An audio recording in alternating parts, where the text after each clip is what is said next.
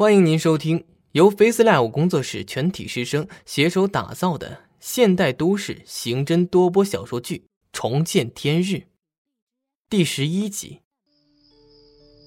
第二天凌晨大概一点半，司法鉴定处某个房间闪出了微弱的灯光。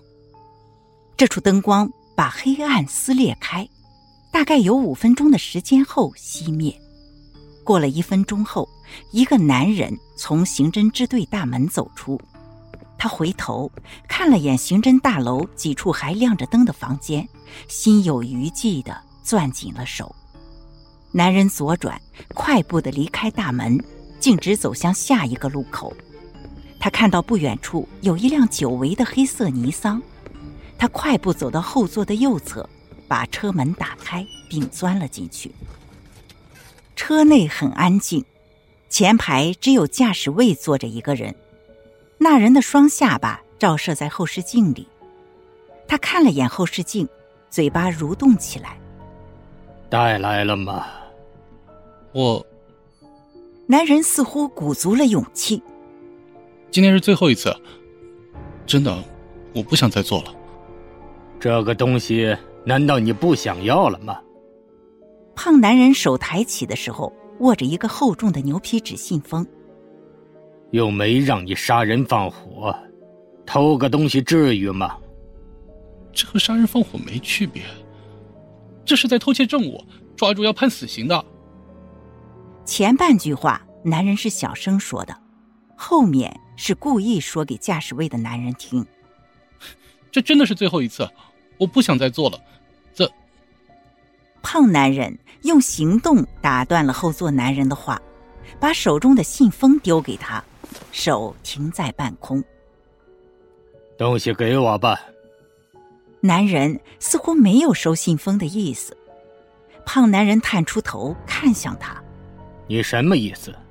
从你一开始这么做，你就应该想好自己今后的打算，不要一副我逼你的样子，是这玩意儿在逼你。”胖男人说完，把信封拿起，又一次丢给了男人。男人身子颤抖了一下，把信封拿了起来。伴随胖男人的一句：“这就对了嘛。”他把一个小瓶子和一张 A 四纸递给胖男人。我真的受够了，以后能不能换别人？换成别人？胖男人把东西塞进了储物格。你给我找。黑色尼桑调转了车头，扬长而去。男人的口袋少了点什么，但手里却多了一个厚重的牛皮纸信封。他懊恼，想大吼一声出气，可是他不能，只能咬牙切齿的紧握那个信封。他抬脚踢向了路边的垃圾箱。金属外壳轻微凹陷下去，当脚离开，又恢复如初。男人继续往前走，在一辆银白色的轿车旁停下。他开锁，钻入了驾驶室，把那个信封丢在了副驾驶。他看着副驾驶位置上的信封，又伸手拿起并打开，里面是崭新鲜红的一沓百元钞票，从厚度上估算。大概不低于三万。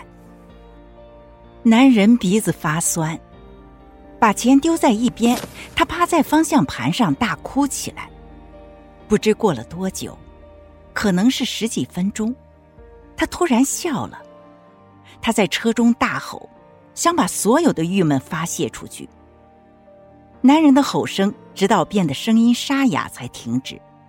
这时，他似乎从口袋里掏出了什么。被他塞进了储物格中。孙达的家中，他已经不止一次从床上爬起，走向厨房，打开冰箱的冷藏室。他的老婆跟着从床上起来，走向孙达，环腰抱住他。他老婆贴着孙达的耳朵边问：“啊，这什么东西啊？你把它带回家就魂不守舍的？”半个小时，你已经来看了六次了。孙达对于夫妻关系还是经营有道的，虽然已经结婚多年，他们的关系还和刚处对象时那样亲密。这是我工作要用的的东西，最近单位没地方放，就先带回来。我担心会丢。那是一个金属盒子，从外面无法看见里面究竟放的是什么。他老婆松开双手，好好睡觉吧，放在家里不能丢。孙达不舍得看着那个金属盒子，把冰箱门关上，转身搂住老婆的腰，走回卧室。好的，我们去睡觉。李安枕着双手，看着黑乎乎的天花板。昨天中午跳楼少女的容貌在他的脑子里浮现。女孩的跳楼，仿佛是自己不经意间造成的，怕不是要纠缠自己一辈子了。看守所里，周勇靠在墙边，盯着墙角发呆。他咂咂嘴，刚才。他又一次从那个挥之不去的噩梦中惊醒，手边没有酒，现在他该怎么度过这个漫长的夜晚？曾经经历过的一幕幕都出现在他的脑海里，那些人、那些事，就像几个小时前才发生过一样，一具具残破的少女尸体，一个个因为证物丢失而懊恼的警员。还有一只摸不清脉络的大手。周勇小声的嘟囔着：“这么做，真的可以吗？”这是一次没有胜算的豪赌，如果让他再次选择，恐怕周勇还会义无反顾的去做，因为自己已经毫无牵挂，没有牵挂就无所畏惧。周勇起身，双手扶地。现在没有酒精麻痹，只能想办法把自己的精力消耗光，好好的睡一觉。要不然，等天亮了，自己将没有精力迎接新的一轮审讯。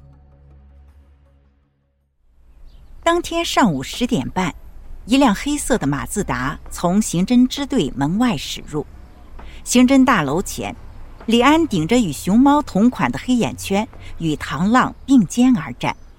看见马自达后，李安最先跨动步伐走向了黑色轿车。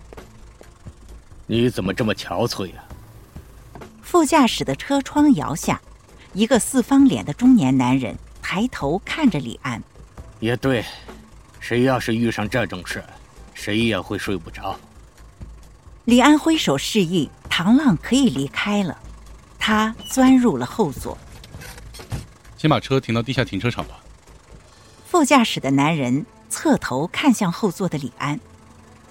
我想见见那个叫钟勇的男人，什么时候可以安排好？李安说：“啊，方厅长，现在他还在看守所，我现在安排，估计得有几十分钟。别叫我厅长，车里坐着的都是自己人，叫我老师就行了。”方志国侧头看向了驾驶位，对吗？驾驶位一个戴眼镜的男人搔了搔头。李哥，你们对地下停车场在哪儿啊？李安指挥着眼镜男把车停在地下停车场。电梯里，三个人都没有说话，直到三人来到队长办公室，落座于沙发上，方志国才开口：“我安排你来 L 市，果然没有错。”要不然这案子还真难办。精彩剧情到此落幕，感谢您的收听。本节目由 Face Live 工作室师生精心打造，Face Live 工作室声势最擅长，祝您声名千里扬。